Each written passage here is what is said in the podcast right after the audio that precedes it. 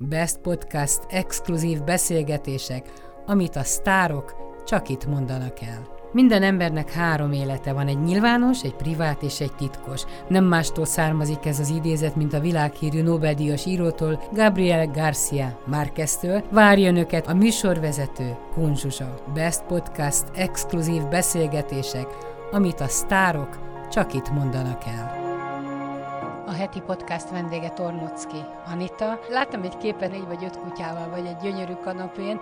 Az jutott eszembe, hogy vajon hogy nézhet ki a te otthonod, mert nekem egy kutyám volt, szegény most halt meg, de én éjjel-nappal takarítottam, te reggeltől estig, hát, mert az egész lakás... Kell takarítani, én tisztaságmániás vagyok, úgyhogy kell takarítani nyilván, de nincs bent mindenki a lakásban, meg a lakás bizonyos részein vannak csak. Tehát nem engeded hát, mindenhova? Nem, nem, nem. Meg mondjuk a, a dolgozó szobájban nem jönnek be, a hálóba csak uh, nagyon ritkán, tehát a hálóba akkor jönnek be. Eleve a hálóba a macska lakik, tehát neki ott van privilégiuma, napközben ő ott pihen, de amíg nem volt macska, addig is a, a hálóba csak akkor jöhettek be, hogyha uh, takarítás előtt, meg ágyhúzás előtt. Nyugtass meg, hogy nálad is van kutyaször. Van, de nem sok. Nem sok. Én annyira tisztaságmániás vagyok, hogy mindig leszoktak döbbenni. Édesanyám egy nagyon enyhe szőrallergiája van, és neki semmi baja nincs, amikor, amikor jön hozzánk. Tényleg tisztaság van. Leszoktak döbbenni, amikor bejönnek, és itt van 10-15 kutya, és úristen, itt ilyen rend van, meg tisztaság, meg nincs büdös, meg nem tudom, miért lenne büdös. Hát. De akkor nem is hullatják annyira a szőrüket, tehát olyan kutyákat választasz, amiről tudod, hogy... Ne, hát én nem választhatok, mert más a kutyái vannak nálam, tehát nem, de, de hát alapvetően figyelünk a tisztaságra, tehát minden nap azért át van porszívozva, meg mondjuk például a, a, az egyik nagy kutyának nagyon-nagyon hullik a szőre, de mondjuk nem, nem jön be a lakásba, csak nagyon ritkán. Neki, neki leszoktuk nyáron tolni a, a, a szőrét teljesen, nem a hullás miatt, hanem azért, mert neki úgy kényelmes. Lehet ezeken finomítani, de hát valamennyi szőr mindig lesz. Egy ideig azzal is próbálkoztam, hogy volt a kutyás ruháim, nem kutyás ruháim, és külön mostam őket, de hát aztán tudod, ez olyan, mint a fodrászoknak, hogy van hajas ruha, meg nem hajas, aztán feladják. Tehát, hogy uh, nyilván előbb-utóbb mindenre jut kutya ször. Amikor, te, amikor te találtál egy párt, Miklós, ha jól emlékszem a nevére? Igen, igen, igen. Akkor igen. ő tudta, hogy te egy csomaggal érkezel, nem is kis csomaggal? Hát szerintem róla mindenki tudja, hogy csomaggal érkezem, úgyhogy... Ja, más tudni, és is... más belecsöppenni, és, és a csomaggal együtt élni. E, igen, igen, igen, igen, persze. Én azért ezt úgy kezelem ezt az egészet, hogy ő annyit vesz ebben részt, amennyit, amennyit ő szeretne, tehát nem feltétlenül vonom be az életünkbe, mint a kutyák életébe, ha ő nem akarja, vagy le van terhelve, akkor, de mondjuk amikor itthon dolgozik home office-ba, és de van egy szuszonyásnyi ideje, és mondjuk van nálunk a 6-8-10 ilyen kis szobacirkáló, akkor lejön a, a dolgozószobából leül, és, és így játszik velük egy kicsit, és látom, hogy, hogy iszonyatosan kikapcsolja, tehát hogy azért ennek megvan a, megvan a pozitív hozadéka is, nem csak az, hogy, hogy nehéz. Hát mondjuk most egy kicsit több részt vállalt, mert mert a volt férjemmel közös kutyán agyvérzést kapott, és, és, és sokat ápoltam én, és amikor itt van nálunk a Teó, akkor, akkor mondjuk az elején nagyon sokat kellett emelgetni, és azért ez egy 25 kilós kutya, tehát nyilván azt én nehezebben oldom, megfelemelem, ha kell, de, de azért van egy műtött gerincem, úgyhogy akkor, akkor nagyon sokat segített, meg néha, amikor nagyon fáradt vagyok, akkor mondjuk hajnalba övetett, tehát ilyeneket azért felszokott ajánlani, amikor neki nincsen olyan sok munkája. Én ezt olvastam, hogy hajnali négykor kelsz, hogy megetesd az állatokat. Nem lehet később betetni őket? Lehet később betetni, ez két dolog miatt van. Egyrészt azért, mert nekem volt egy öreg kutyám, de emlékszel rá Börire, de emlékszem rá, igen. Ő két éve halt meg, és aki most van állományba, ők abban nőttek bele, hogy Vörike ekkor kell. És gyakorlatilag három, négy, öt, hat évig, akik most vannak, azok azok vöri biológiai órája szerint keltek, és um, ezt már nagyon nehéz átprogramozni, sőt, már az enyémet is nehéz átprogramozni. Meg az van, hogy ha, ha, ha ilyen három-négy körül kelek, akkor még vissza tudok aludni egy kicsit, ha később, akkor már és én elég későn fekszem. Az nekem jobban működik, hogy fölkelek, megetettem őket, és mindenki visszafekszik. Tehát részben ez az oka, részben pedig az, hogy, uh, hogy uh, nekem vannak nagyon nagy kutyáim is, és ugye a nagyobb kutyáknak főleg hajlamos átfordulásra a gyomra, de a kicsiknek is, ugye a gyomra egy ponton rögzül, és az, ha tele van, akkor, hogyha teli hassal elkezdenek játszani, akkor megfordul. És ezt csak műtéti úton lehet visszaforgatni, úgy, mint egy vízzel teli dufi, amit így megpörgetsz, és akkor bezáródik. Nagyjából három óra alatt ezt megemésztik. Tehát ha mondjuk ilyen reggel nyolc körül kiengedem őket, akkor már tuti, hogy az, amit reggeliztek, az már nincs a gyomrukba, hanem tovább haladt, és ha elkezdenek örjöngve játszani, mint ahogy egyébként ezt teszik, akkor nem lesz baj. Biztos hallottad, meg, meg olvasod, hogy aki ennyire bele van bolondulva az állatokba, a kutyákba, azt egy picit mindig ilyen flúgosnak gondolják, vagy tartják, hogy valami nem stimmel nála, hogy az állatokba menekül. Én azt gondolom, hogy, hogy mindenki, aki túl nagy szenvedéllyel csinál valamit, ott azt gondolják, hogy az ott valami, valami nem oké. Ebben igazad van, igen. Én, én azt gondolom, hogy, hogy csak így érdemes csinálni dolgokat, én ilyen ember vagyok, amikor, amikor televízióztam, akkor is olyan volt, hogy, hogy reggel mentünk haza a vágószobából, tehát hogy én azt gondolom, hogy, hogy csak szenvedéllyel érdemes dolgokat csinálni. Nyilván az emberek nagy része nem így él, mert, mert az, amit csinál, az nem okoz neki örömet. Tehát sajnos az emberek 80%-a nem olyan munkát csinál, ami örömet okoz neki, hanem olyan munkát csinál, amit azért csinál, hogy pénzt keressen és el tudja tartani a családját. Én azt gondolom, hogy akik ilyen minden hétköznap, jaj, megint dolgoznom kell menni típusú munkát csinálnak, azok nyilván nem értik azokat, akik szenvedéllyel csinálják a munkájukat. De ez nincsen baj, csak vannak ilyen emberek, és vannak olyan emberek. Én ismerek ö, olyan elhivatott állatvédőket, vagy kutyákkal foglalkozókat, akiknek ö, hatalmas családjuk van, és nem összeegyeztethetetlen a, a, a két dolog. Az ember szakít idő, időt ugyanúgy a barátaira, tehát hogy az emberi kapcsolataim nem símlik meg azt, hogy, hogy én sok kutyával élek. Nekem ez a munkám, és az, azon szerencsés emberek közé tartozom, akiknek a munkája és a szenvedélye az ugyanaz. Kérdezek valamit, ha nem akarsz, ne válaszolj rá, csak ha már a hatalmas családot említetted, te végképp lemondtál arról, hogy legyen gyereked? Miért mondtam volna le? Hát mert az idő nem megy. A kérdés feltevést sem értem. Nem, hát nyilván nem feltétlenül osztom meg azt, hogy nekem miért nincs még, de lesz. Tehát szeretnél? Igen. Na jó, ennyi, ennyi, ennyi, csak kíváncsi voltam rá, mert hogy a családot mondtad, és benned annyi szeretet, annyi felelősség van, hogy, hogy, hogy ezért, ezért jutott eszembe. Abszolút, absz, abszolút, abszolút szeretnék, csak hát ugye volt férjemtől elváltam, és most arra éred be ugye a, a kapcsolatunk a párommal, hogy beszélünk arról, hogy, hogy legyen, legyen gyerekünk. Nem létezik ilyen kérdés, meg ilyen, ilyen élethelyzet, de ha mondjuk választanod kellene ember és állat között, melyiket választanád? Én nem vagyok szociopata. Én ilyen nagyon ingerkereső ember vagyok, tehát azért viszonylag limitált az az inger mennyiség, amit az állatok tudnak adni, abból a szempontból, hogy hogyha tényleg abba gondol az ember, hogy, hogy, hogy csak állatokkal élni, kizárva mindenféle emberi kapcsolatot, akkor azért abba be lehet kattanni. Én azt gondolom, hogy, hogy, hogy az egészséges balansz az azért fontos, hogy, hogy meglegyen, mert a, az állatokkal is akkor tudsz megfelelően foglalkozni, hogyha te lelki harmóniád megvan.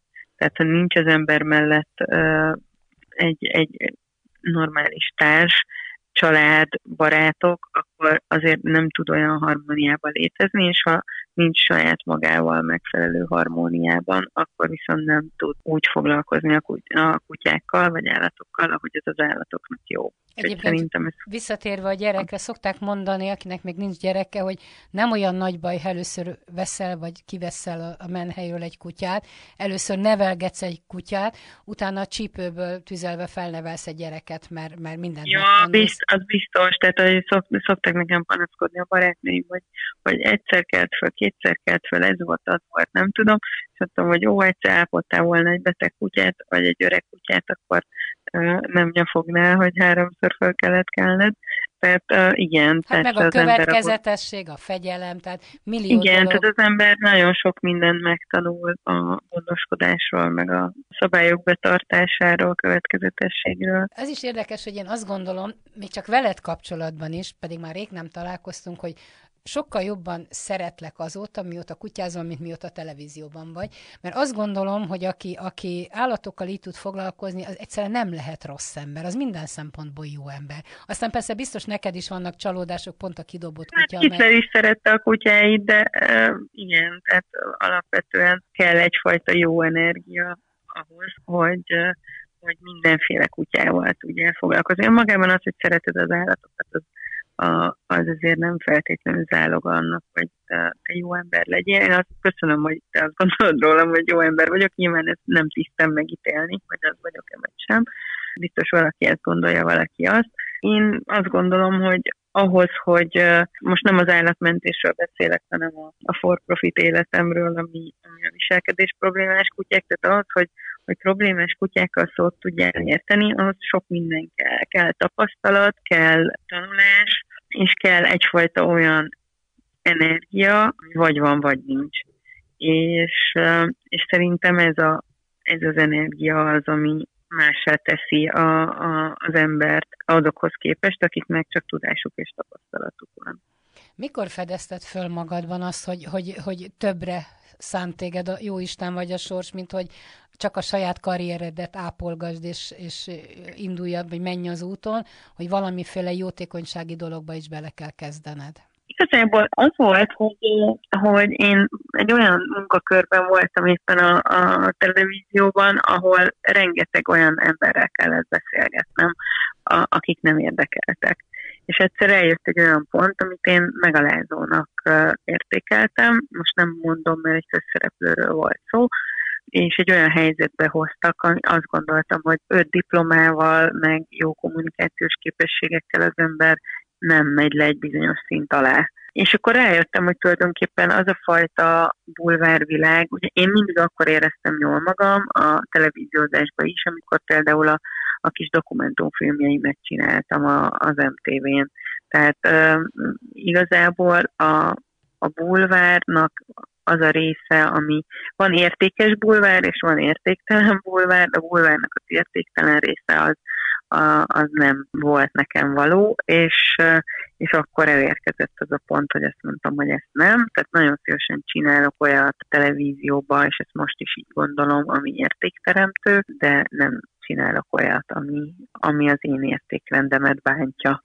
Na, de akkor ebből törvényszerűen nem jöhettek a kutyák, meg a mentés, meg a védelem. Nem, csak hogy ez pont összeesett azzal, hogy én, én hobbi szinten akkor már benne voltam az állatvédőrségbe, nem is olyan hobbi szinten, tehát azért munka mellett csináltam, és akkor kvázi főállásba átfokuszáltam arra, és, és az állatvédőrségbe a, a mentések kapcsán pedig gyűjtöttem annyi tapasztalatot, ami aztán megalapozta azt, és elkezdtem iskolába járni mellé, hogy elméleti tudásom is legyen, meg aztán kimentem a Cézár Milánhez, és közben meg kiderült a mentések kapcsán, hogy én mondjuk megfogok olyan kutyát, amit más csak befogóbottal tud megfogni, mert valamiért bennem megbíznak, és akkor ez így összeadódott. Ha végig görgeted az életed, 42 éves vagy, ugye ezt láttam a fogszabályozott kapcsán, hogy ha-ha, 42 évesen fogszabályozós lettél, egy teli mosolya, akkor neked könnyű életed volt? Számított az, amit nem tudom, hogy hogy viseltél, mert mindig úgy kezdődött a mondat, hogy Megyesi Péter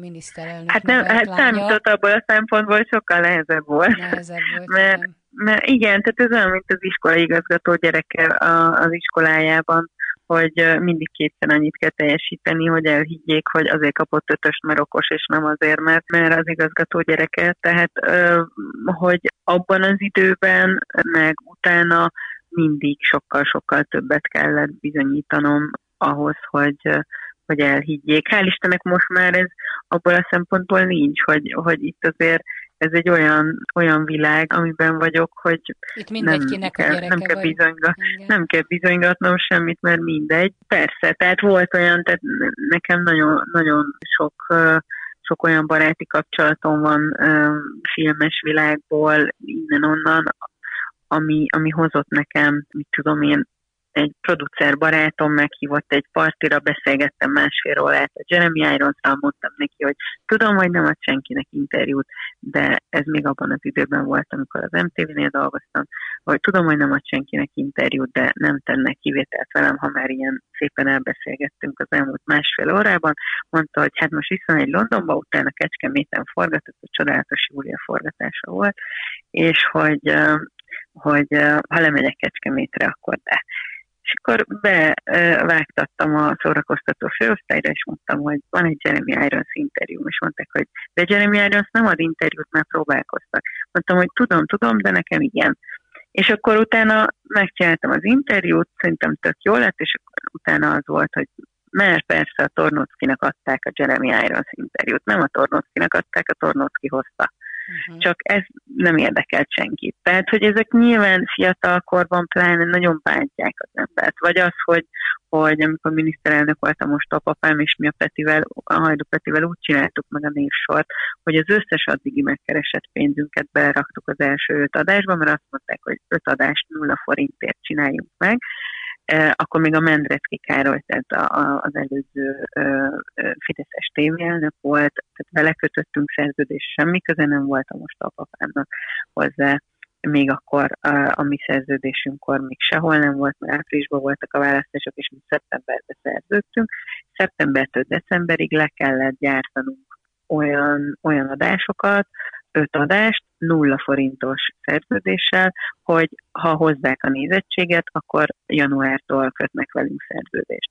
És januártól megkötötte az előző TV elnök a szerződést velünk, áprilisban voltak a választások, és így május-júniusban elkezdték jelezni, hogy ez nem oké, hogy a miniszterelnök lánya uh-huh. beszállít a köztévébe. És mondtam, hogy könyörgöm, hát semmi köze a szerződésemnek hozzá. Én az összes megkeresett pénzemet beleraktam abba, hogy ez a műsor legyen. És addig-addig, amíg, amíg gyakorlatilag nekem ki kellett szállnom abból a cégből, ami gyártotta, hogy békén hagyják a most apámat, mert nyilván nem akartam, hogy őt ezért vegzálják, és amikor a névsor díjat kapott, amiben nyilván én is benne voltam, akkor én nem lehettem ott, mert én senki nem voltam hivatalosan.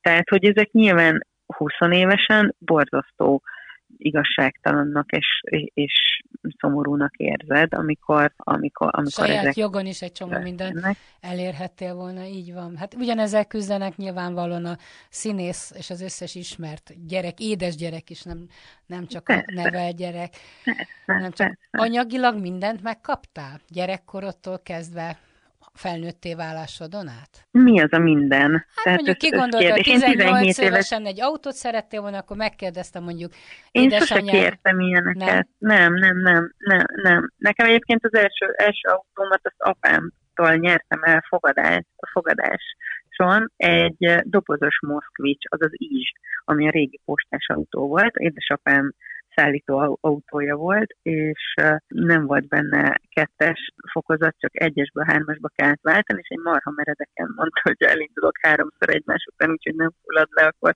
akkor nekem adja, és, és nekem adta, tehát az egy, az egy nagyon mókás autó volt, tehát én a francia iskolába jártam, egy dobozos moszkvicsal.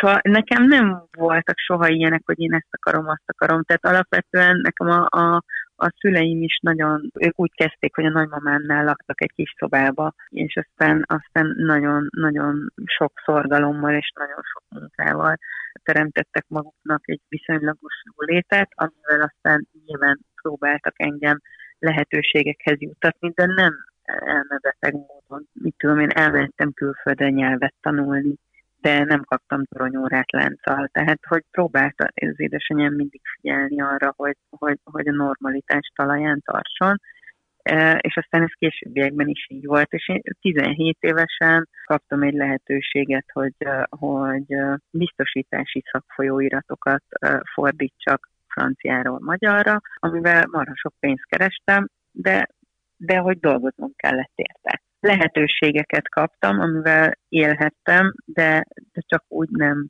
pottyantottak az ölembe semmit, mert mert azt gondolták, hogy ez nem helyes. Hát jól gondolták, szülőként ezt mondhatom. Miért kellett neked, vagy miért akartál egy önismereti szemináriumot elvégezni? Azt gondolom, hogy szerintem arra mindenkinek szüksége lenne, mert nagyon sok minden rakódik ránk a külvilágból, nagyon sok minden cipelünk, akár gyerekkorunkból, nagyon sok sérelem ér a, az utunk során, ami, ami, ami sokszor már ilyen önazonos dologgá válik, és ezeket időről időre szerintem meg kell tanulni lerakni. És, és hasznos uh, volt számodra ez, gondolom, igen? Abszolút, tehát vannak dolgok, amiken nagyon nehéz változtatni, de már az is sokat segít, hogy tisztában vagyok vele, hogy, hogy ez vagy az nekem nehézséget okoz és, és máshogy kezelem azokat a helyzeteket. Mind változtatnám most magadon, hogyha van annyi erőd vagy képességet, tudásod hozzá? Vagy már hát tökéletes lenne, vagy? Le, le, e, nem vagyok tökéletes, de ha lenne erőm, képességem, tudásom hozzá, akkor már megváltoztattam volna azt, ami változtatnék. De mi az? Mi az, ami nem um, tetszik magadon, vagy magadban? Um, még mindig nem hiszek eléggé a saját képességeimbe és lehetőségeimbe, és uh, ezen dolgoznom kell. Hát ez nem olyan sok azért. Akkor... Hát, de, de ez a hétköznapokban ez nehéz, nehéz, nehéz magammal. Mit jósolsz Miklossal való kapcsolatoddal? Szoktál ezen gondolkodni? Pár éve vagytok együtt. Jó, én nem, jósolgat, nem jósolgatok. Ő egy tökéletes társ, úgyhogy azt gondolom, hogy nagyon türelmesen kezeli az én lobbanékony természetemet. Azért nem mondom, hogy változtatnék, mert nyilván nem tudok, úgyhogy az már így marad. Tudsz kellemetlen lenni, amikor lobbanékony vagy? Ja, persze. Tehát persze. ne kívánjam magamnak, hogy fellobbansz mondjuk valami. Nem feltétlenül, nem feltétlenül annak az embernek kell fellobbantani, tehát aki, aki velem szemben van, tehát lehet éppen olyan az aznapom, vagy, vagy valami esemény, vagy egyszerűen akkor érek el a határaimhoz, mert nagyon túlvállalom magam sokszor. Van ilyen, hogy elég csak egy tudatot, tehát ez a klasszik utolsó csepp a pohárba, és akkor mm. és nyilván nem te tehetsz róla, hanem az előtte lévő két hét. Csak, és akkor meddig tart, ez meddig kell, Meddig ja, kell? nem, hát én kiventilálom magam gyorsan viszonylag. Csak a másik belehal, nem? Egy kicsit? Hát nem, nem, nem, abszolút nem. Tehát volt olyan, hogy, hogy valami, valami kutyával segített, akinek, uh, aki állandóan lecsapkodta a farka végét, és mondtam, hogy, hogy vigye be a, a fürdőszobába, hogy a csempét csapkodj össze a farkával, és eddig tartsa rajta a kötést. És akkor jött vissza a halálra vált arccal, és, és mondta, hogy leesett a kötés, és előtte festettük az előszobát, és a fehér, fehér fal tiszta ilyen vércsepp. És akkor éppen már nagyon nagyon sok kutya volt, még nagyon fáradt volt, és akkor elkezdtem kiabálni, de tényleg nagyon, tehát hogy, hogy, hogy nagyon elszakadt a cérna, és akkor így hallgatta, hallgatta, és mondta, hogy édesem, megkérhetnélek, hogy ne kiabálj. És ennyi, és megnyugodtál, észhez tértél. És így néztem, mondom, úristen, te miből vagy? Tehát, hogy nem is értettem. Tehát nem az volt, hogy izé oda jött, megrázott, elkezdett kiabálni, kiment, becsapta az ajtót, nem tudom, ha, ha lenyugodt hangon, így nem nézett, édesem, megkérhetnének, hogy ne kiabálj. Ez jó, jó. És akkor így mondtam, hogy jó, tehát akkor valószínűleg ő a megfelelő ember, aki, aki ezt, a, ezt tudja. Ő angol vagy magyar? A helyén közül. Ő magyar, csak angol jogász. Ja, hogy angol joggal foglalkozik? Igen, egy angol cégnél. Ja, értem, értem. És eddig Londonból, csak aztán most a, a Covid alatt már nem. Mondtad, hogy a, a kutya, amelyik közös volt a férjeddel, az, az agyvérzést kapott.